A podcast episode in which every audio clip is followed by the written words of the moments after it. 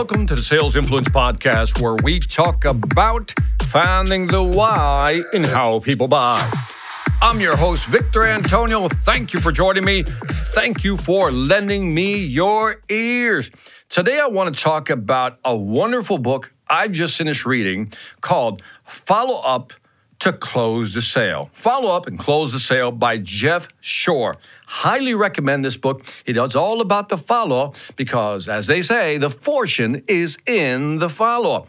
Now, I had a chance to actually be on a webinar with Jeff Shore and my friend Mark Hunter where we talked about this, uh, you know, the follow-up, closing, finding better deals, being able to create a consistent system to go after prospects, client, to make sure that we follow through. The question is, how do you do that? And one of the things I highlighted during the webinars was found in Jeff Shore's book. Again, Follow Up and Close the Sale. Now, too often we leave voicemails, or I've had people leave me voicemails or send me emails that sound so cheesy, that sound so salesy, that I immediately hit the delete button or number three on my phone. Have you ever gotten those? Have you ever gotten those emails that are so cheesy? You can tell it's a template email. It's sent to everybody. It's a generic email.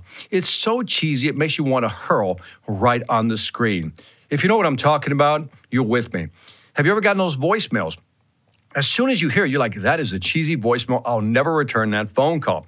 Well, in his book, Jeff Shore not only had an example of a cheesy voicemail, but he also had an example of the right way of doing it. And that's what I want to share with you. How do you leave a right follow-up message? Now, in the book, he gave this example. The voicemail said, "I've got some exciting things to show you about one of our new products. Please call me." Now, if you got that voicemail, "I've got some exciting things to share with you about our new product. Please call me." What would you do? What would you do? You would do what I would do, which is hit the number three, said goodbye, don't want to talk to you anymore. Now, Jeff Shore suggests the following twist, and I love this because this is so simple, but I love this template for a script. So if you're looking for a good script to leave a voicemail or send an email, check this out. Now, I'll just use my name in this example. Instead of leaving a voicemail that says, "I've got some exciting things to share about our new product. Please call me." That's cheesy. Why don't you leave something that's more sympathetic, if not empathetic? Like this. "Victor, this is Gloria over at A B C Company. I was thinking about your specific situation regarding fill in the blank. And I've been doing some research, and I think I can help you with the situation. Do you have three to five minutes to talk? Please call me." Oh, look at that. What a difference. We went from, "I've got some exciting news to share with you about our new product. Please call me too." "Victor, this is Gloria over at A B C Company. I was thinking about your specific situation regarding fill in the blank. And I've been doing some research. I think I can help you with the situation. Do you have three to five minutes to talk?" Man, what a difference in tone. But let's break this apart. "Victor, this is Gloria over at A B C Company." Great. Now I know who's calling me. "I was thinking about your specific situation regarding fill in the blank." So that person is basically telling me that they've been thinking about my problem. They've been utilizing, using their time to think about my problem. How can I not be appreciative of that? "And I've been doing some research." What? You've been doing some research? That tells me that Gloria has been working on my behalf, digging through information. She's not going to give me an opinion. She's been doing some what? Some research.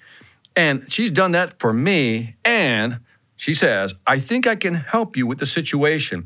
And she thinks she's found an answer. Do I have three to five minutes to talk to her? Absolutely. I want to hear what she has to say. The power behind this script is simple. Empathy. I always come back to empathy. Remember my sales formula. Three parts. First, you empathize. Then you educate. And then you basically empower the client to make a decision. Let me say that again. Show empathy at first, then educate, and then empower them to make a decision.